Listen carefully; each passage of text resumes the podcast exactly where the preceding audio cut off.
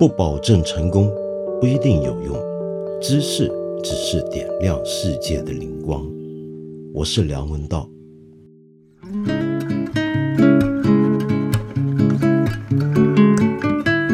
好久不见。本来呢，我说这个节目啊，九月十五号我休假结束就要回来开始做，没想到又延了几天。这一延几天啊，在今天这个时事底下，大家想法就多了。我就看到有朋友留言，就说：“哎，这技术原因。”哎，我不晓得为什么我们编辑会说 我我多休息了几天是技术原因啊。那这个技术原因一来呢，大家就有想法了，就是纷纷猜测：哎，在今天这个时代啊。有技术原因，那是否就是什么呢？是什么呢？哎，这个咱就不多说了。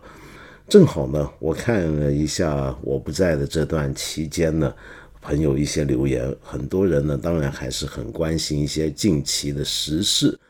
但是这近期说起来也不叫做近期了，是不是？因为已经是两三个礼拜前的事儿。比如说，有一些艺人的作品下架了。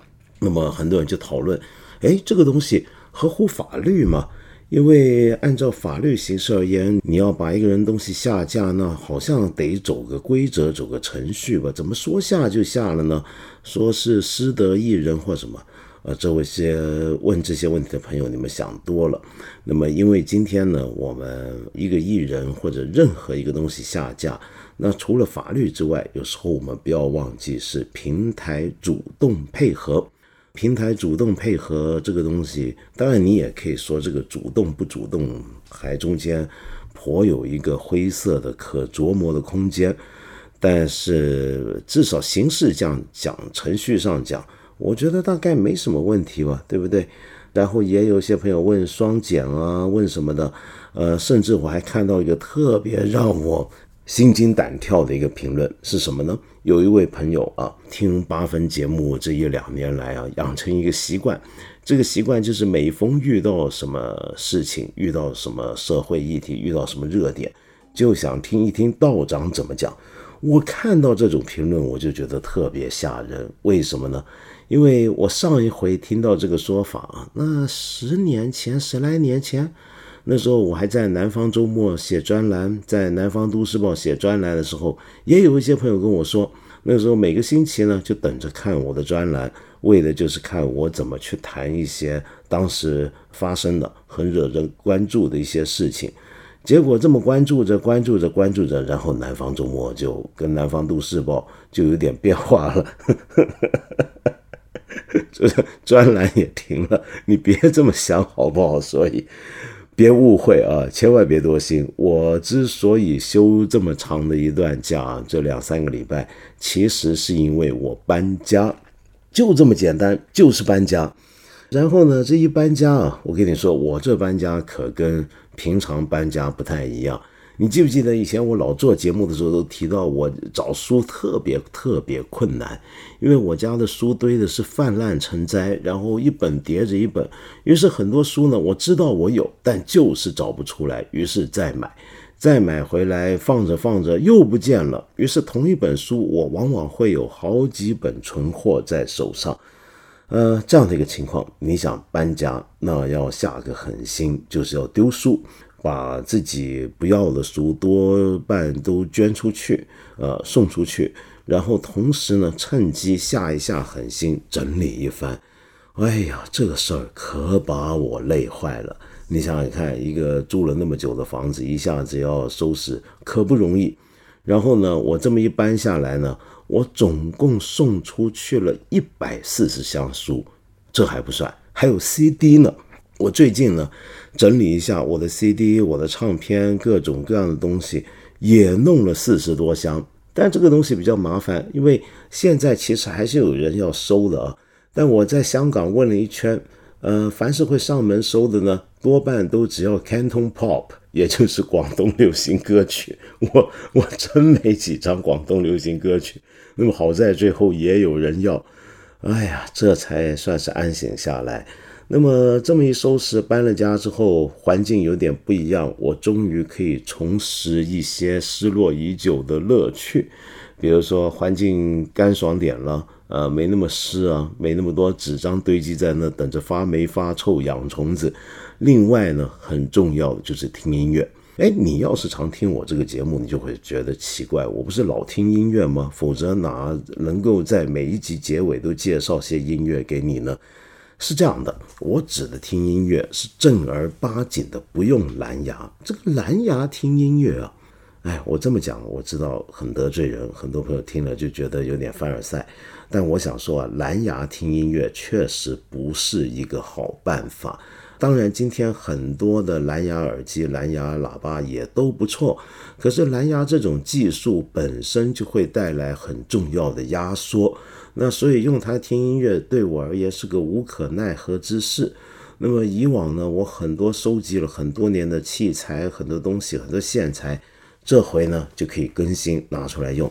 又得到了一对比较好一点的新的喇叭，配上些合适的喇叭线、前后级等等，哎，太舒服了！我最近这两个多礼拜搬家是累啊，别误会，累得我一塌糊涂。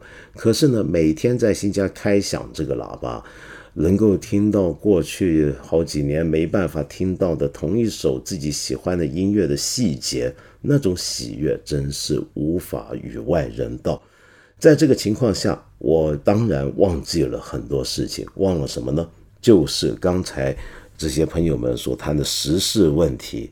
我最近两个多礼拜，简直新闻都不想看了，这多好啊！管那么多世界大事干嘛呢？对不对？我躲进小楼成一统，听自己的音乐，看自己的书啊，书倒还没空去看。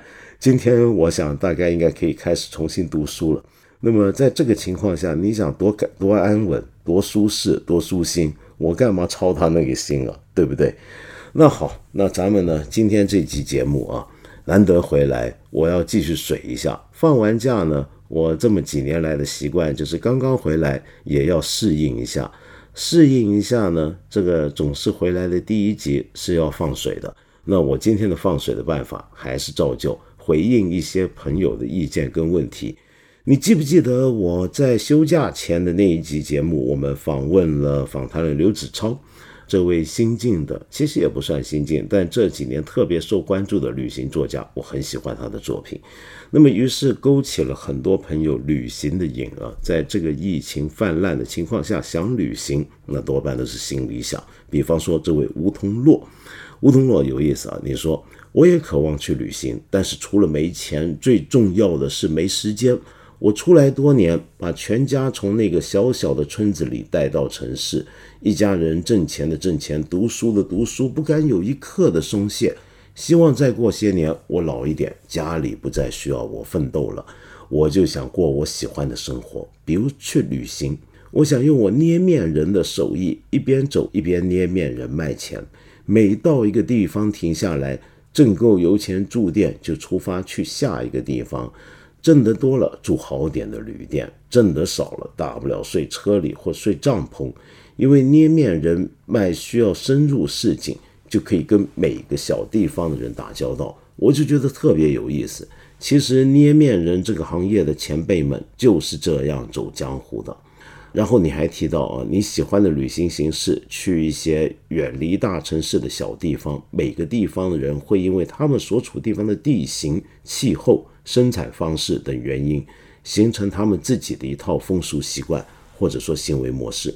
不同地方的人，除了方言不同，甚至思维方式以及面对同一件事儿所做出的反应也不一样。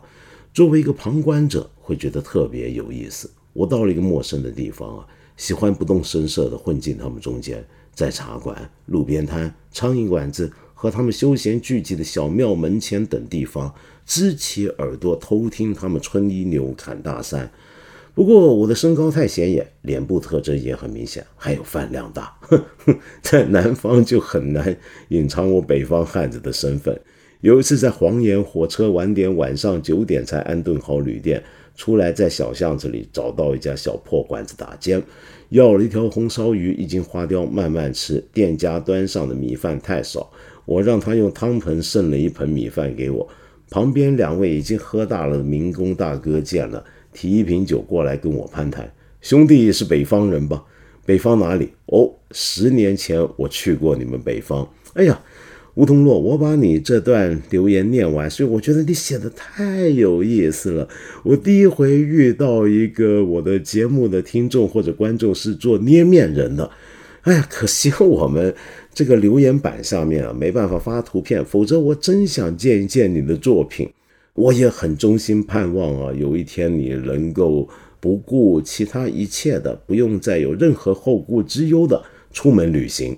那么旅行的途中呢，不断的捏面人、卖面人，我觉得这真是有意思，让人羡慕。好久没见过捏面人的，说实话，我大概平常逛街逛的少，我小时候倒是常还见到捏面人。我小时候呢，在香港啊，呃，有个地方老商场叫星光行。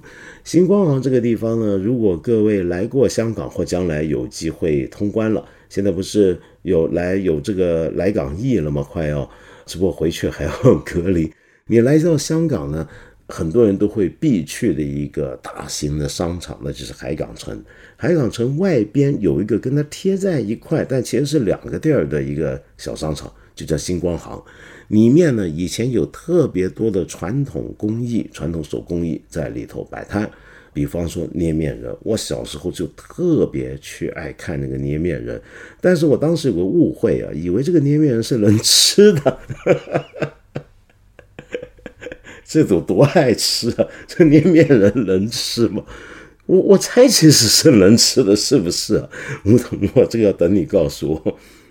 那么，然后我们的听众里面啊，这么呃懂各种手艺技术的人都有。那么有捏面人的，那也有一些呢，听起来是比较寻常，但对我而言呢，也是难度挺大的。比如说编织围巾啊，比如说元芳芳芳，你说一边听八分一边织围巾，第一次玩毛线，有些小体会分享给道长和大家。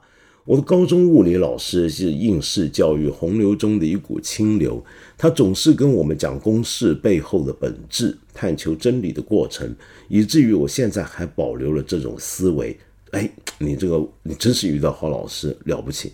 那你说呢？织围巾的时候，我发现挑针的原理就是把新的线穿进以前的线圈里，然后把以前的线圈变成已经编织的部分。哎，我。这个原理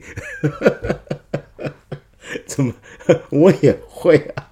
这个这个原理这是个发现原理，好吧？你啊，OK。然后呃，后来你说听入神了，不小心知错了，我就凭着自己琢磨出来的理论，居然把它改对了，了不起。对于我这种笨手笨脚的人来说，还是小有成就感。就感觉功不唐捐，高中物理思维没有白学。我很敬爱我的物理老师，真希望大家都可以碰到这么好的老师。也希望大家学习不是为了考试，而是为了学习本身。这样单纯的目的，有时会带来更好的结果。顺带给各位正在高考冲刺路上的小伙伴们加油！啊，元芳芳芳，我我我我也对玩毛线有兴趣啊，但可惜总是提不起空，只要提不起劲就没空。主要是，你有没有注意到前阵子，呃，两个月前还在打奥运会的时候啊，有一位英国的一个一个运动员，他没事的时候就喜欢在场边上打毛线。那就玩毛线，那么特别可爱。大家可能很少见到一个男人公开在编织什么东西，而且这个选手有意思的地方是，他编织这些毛衣啊、毛围巾啊、毛围脖啊什么的，嗯，他是用来送人的，有些是拿来义卖的，因为他是个运动健将，有名的国手啊。他编出来这些东西不止好，而且呢就自带光环，于是就可以拿去义卖，替一些的，据说是一些儿童还是什么，我忘了替他们筹款，这个挺有意思，对不对？好，那么说到你对高考朋友们的祝福啊，有一位朋友叫 Terry 幺九幺幺幺三，你说要短暂的和我们这个节目告别了，为什么呢？那是因为一直在听这个节目，甚至高考当天晚上，不过非常不幸是高考太差了。因为高考时实在太放松了，比平时做的还要随心所欲，比预期和模拟低好多，所以我决定去复读了。为了不留下遗憾，我决定未来一年直至明年高考，我都不会再使用智能手机了，也要去一个全封闭的复读学校去。离开是为了更好的相遇。我希望明年可以成功上岸山东大学吧。如果道长看到了，并且在节目里 Q 到我的话，麻烦给我评论一下在第几集，什么意思啊？什么叫评论一下第几集？没看懂，我真的会感到十分荣幸的。再见。好，Terry 幺九幺幺幺三。那么还是高考重要啊！我们这种烂节目就别听了。你怎么能在高考当天晚上还听这个节目？难怪你高考差，太不幸了。我我也祝福你能够考上山东大学，那很不容易，是个好学校。嗯，同时呢。呃，我戒掉这个节目还是比较要要紧啊。不过我相信戒这个节目没那么难。你说戒网游那倒可能可能比较困难啊。那么一个星期才两个晚上，我没搞错，两个晚上能固定时间去玩游戏，那个那个就可就困难了。那那个都能戒，那我们这个就自然就更能戒了，对不对？好，那么说到呢，呃，高考也有些朋友呢很顺利的考上了心仪的学校，比如说游信产。你说道长，我终于成为你的校友了，哈哈哈，我真的好开心。安中大四年有一个愿望，就是见到你，希望能够成真。我 我不会总是回中文大学的，我 我干嘛回去？而且现在回去不容易，现在香港的大学啊有点变样。就这个门卫特别森严，我以前总觉得呢，大学大学它本身就应该面向整个社会，公向公众公开。我特别有体会呢，是我很年轻很年轻第一次去美国的时候，中学刚毕业，我就注意到他们那些大学啊，哪怕是再名牌的大学，什么加拿大伯克莱分校，什么哈佛大学，图书馆随便进，而且没有门卫，这让我好好觉得好奇怪。但香港的大学以前也是没有门禁，那么后来慢慢图书馆也放开，社会上的人士也都能进去。我觉得这是很正确的，因为，嗯，第一，这是公立大学，纳税人出的钱办的学校，纳税人自己进来验收一下，这有什么不对呢？那二来呢，则是，呃，我觉得学校里面的学问这个东西不应该是被关在象牙塔里面的。呃，学校里面的气氛，学校里面那种学术的讨论，各种东西都应该面向公众，向大家公开。我觉得没有必要保安那么森严，就你进个外人进个学校，你还得又查证又问你来干嘛的。不过据说呢，我这种中文大学校友回学校呢，只要拿个校友证啊什么，那还是能够。呃，比较顺利的通行的，但愿如此。我也希望能够见到你。以前呢，我们这呢也有不少朋友留言，就说在香港念书，希望能碰上。我也希望啊，就你如果在香港念书，或者来香港念书，你要是路上见到我，得喊我一下子啊。好，然后有一位朋友呢，叫做 Jose，我没念错吧？呃，你也是在香港念书的人啊。你说到。我的父亲是一个传统且自卑的人，我感谢他的养育，但在精神和心理层面，我渴望他的认同和赞同。我是一名科研工作者，在香港大学读 PhD，刚入学，我很幸运，也付出了许多。但我好希望爸爸能说一句：“我的女儿真不错。”爸爸已经五十多岁了，现在不期望，也不想为他为谁改变，只要他开心健康就好了。当我开始听八分呢，我会看到事情的多个面向以及复杂性，不用二元对立的观点看问题。这个平台呢，就像个灯塔，拓宽了我认知的边界。道长不会，好好好，这个就不说了，反正都是一一一些我难以启齿的赞美。那你后面就提到这些，就是我期望能跟父亲交流的，不是太多的评判。不管怎么样，谢谢道长。那么你说恢复更新的日子啊？呃，是我和妹妹的生日，我们是双胞胎，妹妹也在听你的节目，我们希望得到道长的祝福。已经快三年没回家了，很想家，一想到中秋还是自己一个人，有些悲伤。希望各位听众朋友圆月人团圆。哎呀。我错过了你跟你妹妹的生日啊，就这这个很抱歉，应该是九月十五号更新的，没想到被我拖到了今天。但我补祝你们一个迟来的生日快乐，希望你在香港健康如意快乐。我觉得，呃，我们每一个人啊，家家有本难念的经，我们多少都会跟家里面的某些成员觉得相处上会有些困难的。不是不爱他啊，那大家身为一家人，那肯定是有爱的。问题是在于，那好像有些事情特别难办。呃，反过来，我跟外面的同事、朋友、同学呢，好像有时候同样的问题比较好处理、好沟通，但跟家人特别困难。的确是这个样子的。我觉得这是因为我们家里、我们的家庭啊，是我们被投掷在这个世界上面的第一个社会场所。我们的很多的性格都是在这样的场所之中形成的，而我们在形成我们的性格的时候。往往都是跟我们家庭的成员的互动产生的。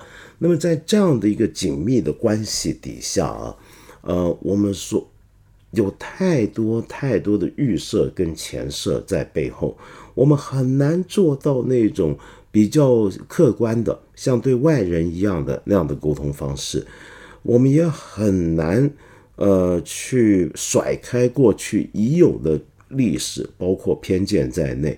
去平心静气的去聆听对方的话，因为我们都累积了太多东西，不管好或是不好。因此，我觉得我们不要真的，你说的很对，我们不要去想着要改变自己的家人。你要改变一个同学，你希望你的一个朋友改变，你希望一个甚至你后来你爱上的人，你希望他改变，说不定都要比你要改变一个原生家庭来的容易。呃，而且更重要就是你为什么要改变他？你想要改变的这个人，或者更准确的讲，是你所要面对的这个人，你希望他身上能够改变的某个东西啊，恰恰是构成了你的这个人本身的这个环境的一部分。我不知道这么说会不会太绕？也就是说呢，你身上的很多的特质，你的性格的特点，你的喜好，是由这个家人跟你互动形成的，你今天希望他有些东西能够改变，你在你后来成长当中，你觉得他身上有些东西你不太喜欢，或者跟你合不来，你希望他去改变，你去改变他的基础在哪里呢？这个基础不是一个空白的实验室，不是一个中性的排除掉了外面所有干扰因素的一个实验环境，而是在一个家庭当中。在这种情况下，你想做任何改变，或者就算他自觉想要做改变，都好比在一个斜坡上面要推一块正在往下滚动的一个轮轴或者巨石一样，它是很难很难的。因此，对于家人，我们无法接受或不喜欢的东西，往往到最后。我们能做，而且该做要做的，那就是去接受了。如果真的说要改变什么的话，我自己觉得还不如改变一下自己。如果有能力的话，或者有自觉的话，嗯，很多事儿啊，我觉得宁愿自己求自己先把自己做好，是不是比较比较方便啊？不要不是说比较对，是比至少比较方便。比如说有位朋友叫波野。你说呢？我是第一次给你留言，希望你可以看到。我有个问题想要听听你的想法。我现在大三，在一所普通的呃大学读中文专业，最近准备考中文专业研究生。但这一年多呢，逐渐直接或间接的经历了一些学术圈的事儿，那些人和事让人感到不堪，甚至肮脏。大学老师也常常让人失望。如此种种原因，让我渐渐失去了当初对于学术本身的热情。现在还有另一条路，也就是去当一个中学教师。或许在那里，我所希望达成的价值与意义会有更多的可能性吧。不知道梁老师，你当初读完哲学专业，为什么没有选择进入学术研究领域？那么想听听我的想法。哎呀。很简单的，我也我没有进入学术研究领域啊，是我进不去，不是我的选择。啊，你以为做学术研究那么容易？我欠缺做学术研究的能力。这种能力当中，我觉得最核心的是一种纪律。比如说，你做研究，你总是要专注在某一个领域的一个特定的题目上面。但我这个人呢，心多手杂，眼杂。就我太八卦了，我就是没办法很专注的钻研一个一个特定的一个课题，所以我觉得我我干不了这行，我我不是谦虚啊，我是真的无能啊。那么，假如你有能力，我还是鼓励你去的。那么，同时我想说，你不要以为去当中学教师就不会遇到让你失望，甚至让你觉得不堪，甚至肮脏的事儿。所有的环境都差不多。假如你的学术热情或者你将来的教育热情，都是要先看这个环境里面有没有一些让你觉得受不了的事儿，或者这里面让你觉得受不了的事儿多不多的话，那很坦白讲，你的热情还不叫做真正的热情，因为它是没有经历过考验的热情。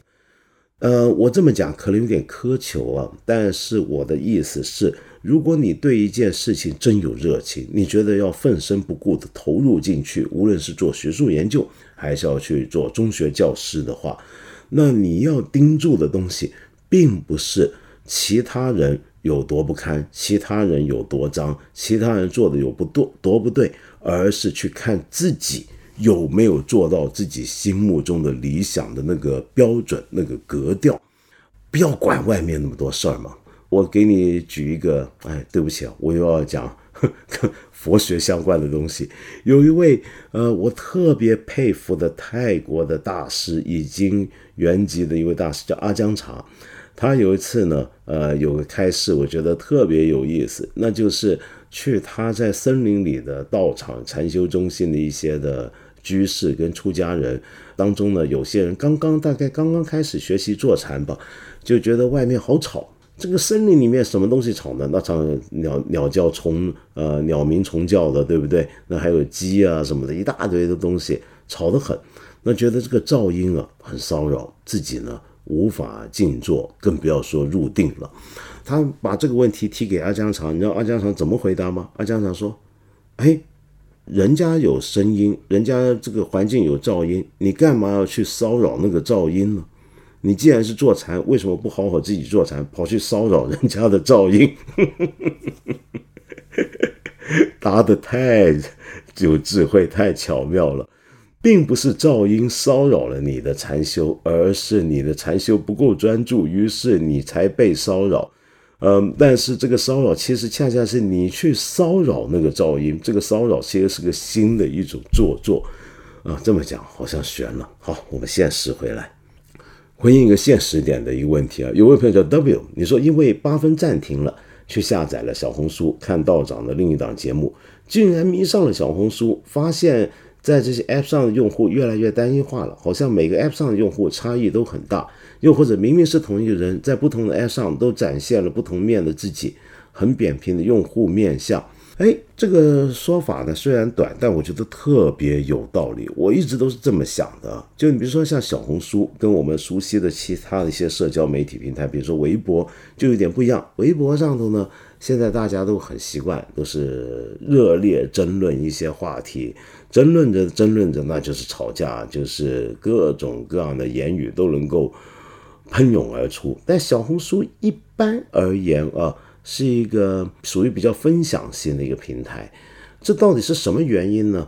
我对这个问题啊，我思考过一段时间，因为我观察很长这个社交平台或者媒体平台上面的用户的行为模式跟特性，我觉得很有趣。你比方说啊，像今天这个局面啊，我们都晓得，台湾的、香港的、内地的网友们要是聚在同一平台上。常常一言不合呢，就开始骂来骂去，各种地域甚至是政治上的一些的旗舰纷争呢，就无止无休闹下去。可是，呃，你如果去某些很特别的平台，这些平台呢，就像小红书，是以一种兴趣或者爱好的分享为基础的平台，你就发现上面的气氛不太一样。我举个例子啊，你比如说我听音乐。或者音响啊，因为音响论坛有一些音响平台上面，你会发现，哎，上面简体字的、繁体字的这个各位网友们谈的是很开心、很融洽的，就大家可以谈很技术的话题，就算有争论呢，那也是其真也君子，而且呢，很多时候还会互相交流、互相沟通、互相求教，非常好。那同样的，比如说我还熟悉的一些的论坛，包括一些钟表、腕表论坛啊，什么汽车论坛上面，我汽车我不玩了，但是我也常去看，就发现上面的人呢，不论是来自哪里，大家都挺融洽。我完全能够想象这些用户平常在别的社交媒体平台上面，比方说像微博上面，说不定是私掐的非常厉害的。那么说起来啊，还有另一种 平台，上面大家也很融洽，呵 呵你知道是什么吗？是那种色情电影、成人电影的论坛平台，我见过上面有一些网友啊，用繁体字写说：“请问这个什么兄弟们、什么朋友们，你们有资源吗？”然后说：“有有，这里有。”然后说：“啊，香港的朋友，这个我们这边字幕都已经做好。”呵呵好，儿童不宜。这个我知道，咱这个节目现在有小孩听的啊，咱们别说这事儿。你看我这是什么烂节目啊？居然 连这么下三滥的路子都出来了。有位朋友就叫李延鹤，你说就这么个破节目，三天打鱼两天晒网的，没事儿还总休假，你说的再好也不过了。这就是个这么一个破烂节目。我们这个破烂节目啊，我在今天。录音之前呢，曾经问过我的编辑朋友们，问问他们说：“哎，你觉得我们今天这个回来第一天恢复八分这个节目，休了两三个礼拜，咱聊什么好呢？”那么朋友们就建议，那不如中秋嘛，对不对？聊聊月饼怎么样？或者聊一些大家关心的事儿，比如说你大概有注意到，有位很有名的已故的艺术家叫克里斯托，他有个包裹巴黎凯旋门的一个方案，作为他的遗作，最近快要完成，还是说已经完成了呢？那我本来是说今天想讲的，但是我今天决定还是睡一下，我太累了，我跟你讲，我真的得好好睡一下。现在已经凌晨四点了，我录这个节目，我再不睡不行了。那。星期五来讲，星期五谈艺术，好不好？因为这个艺术家是我特别喜欢的一位艺术家，我觉得很有意思，很能够拿出来大家好好聊一聊。呃，对，提到中秋，今天可是中秋啊，已经过了。你听到这个节目的时候，已经过了一天，也都开始恢复上班了，开始恢复上学了。那么，但是我还是要补给你一个迟来的中秋节人月团圆，祝你愉快。月饼啊，哎，这事儿挺犯难。就年纪越大，就越没法多吃月饼。但是你说中秋不吃月饼，那行吗？那肯定不行。那我到底吃哪种月饼呢？我身为一个正港的广东人、香港人，正正经经正宗嘅。正路嘅广东人，香港人，我当然是吃广式月饼大的，对不对？呃，而广式月饼之中最经典的那就是莲蓉或白莲蓉双黄月。我小时候我不懂得欣赏这个咸蛋黄放在甜甜的莲蓉里面是个什么意思，长大之后就能欣赏，但是再大一点就发现它实在是太腻太肥了。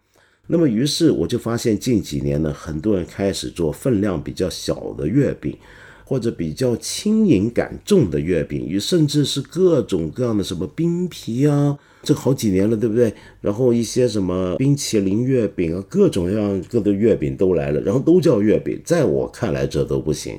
月饼嘛，对不对？中秋吃的东西，那当然是要谨守传统。我还是爱传统月饼，这就是个矛盾。传统月饼有点吃不消。但是你给我说创新月饼，我一样不是那么欣赏，这该怎么办呢？那就只好少吃。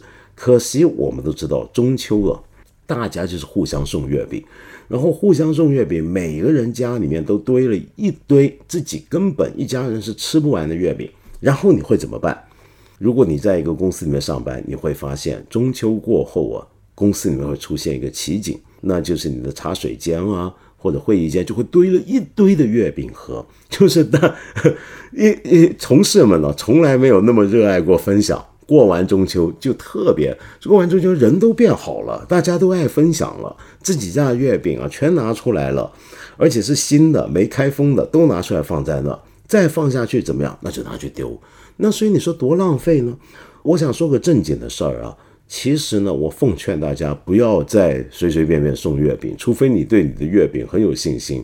我今年呢，恰好是不在北京过中秋啊，那收不到那么多的月饼，否则我也很难办。我这么讲，我知道有些朋友听了就不开心，觉得我送你月饼，你还嫌这嫌那的。哎，我跟你说，你瞧瞧，我前几天就收到一个好朋友，他们送礼物给我。那么一问我拿，地址要寄到香港给我，他还立刻补一句，就说放心，不是月饼。你看这多体贴。所以大家以后啊啊，不要滥送月饼。万一你真的收到了一些月饼，你实在没办法，你估计你还没开你就知道你是没法把它消化完，那该怎么办呢？今年呢已经过了，来不及了。但是明年要记住，其实现在有很多民间团体收集月饼。这个最好是在中秋前呢，就收集到一些月饼，干嘛呢？给一些可能不是那么方便或者没有能力去买到月饼吃月饼的人。听这个节目的朋友里面的什么情况我不晓得，但是我们永远不要忘记，我们国家里面其实还是有很多低收入人士，这个数量甚至相当大。那么在这个情况下吃月饼。我们刚才那么讲法啊，讲什么月饼多到要拿出来分享这事儿，其实都是太凡尔赛了。明年起，我们有能力、有办法的时候，我们月饼要多多照顾一些你身边你能见到、碰到的一些的人，又或者是透过一些中介组织啊，转借出去、转捐出去。那这样子呢，让我们全国人民都能够。过上一个人月团圆、月饼团圆的一个中秋，那这不是挺好的吗？那么既然今天是中秋啊，那我们难免要放呃不不是今天，昨天是中秋，但今天月亮圆啊，十六对不对？我们广东人叫追月嘛，今天这个时候肯定得来一首跟月亮有关的音乐。正所谓月亮并不能够总是外国的比咱中国的圆，那么喜欢月亮的也绝对不只是我们中国人。古今中外，哪个民族、哪个文化没有对月亮的着迷或者是思念呢？所以我今天介绍给你的是一首关于月亮的呃英文歌曲，其实应该说是关于爱情吧。但这个歌呢太有名了，最有名的地方就是里面还有个 moon，有个月亮这个字。那就是《Fly Me to the Moon》。在我不做节目的这段期间，我知道《新世纪福音战士》呢电影版的最终集上了，说不定也有人会很喜欢这部电影，或者很喜欢《新世纪福音战士》这二三十年来的跟随他走到今天。那你如果常看这个动画片的话，你应该印象很深，里面的结尾的插曲就是《Fly Me to the Moon》。是日本歌手演唱的。那我今天就是要给你介绍一首由日本歌手演唱的《Fly Me to the Moon》。这个事儿很有意思吧？就是一首英文歌曲，老很老的经典的五十年代写出来的经典的英文歌曲。但是日本人很爱它，呃，很多日本歌手演唱它。可是我今天介绍这个日本歌手是个在日韩国人演唱，那真是天下一家，就人。在月亮底下，全人类都是一样的。这就是由日本的韩裔歌手李静子 （Kiko Lee） 很多很多年前唱的一首《Fly Me to the Moon》，我们来听吧。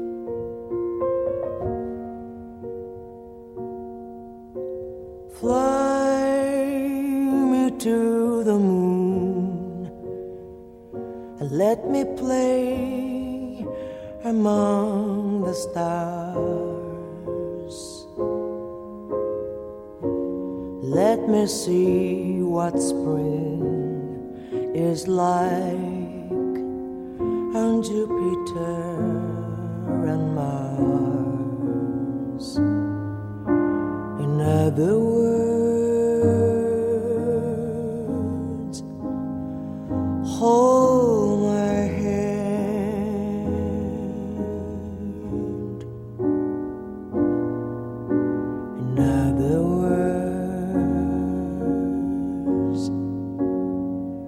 darling, kiss me.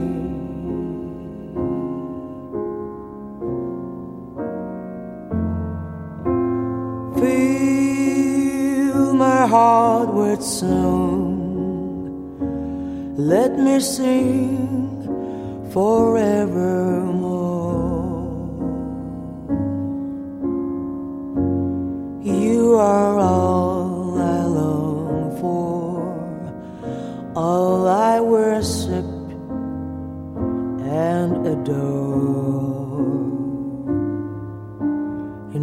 the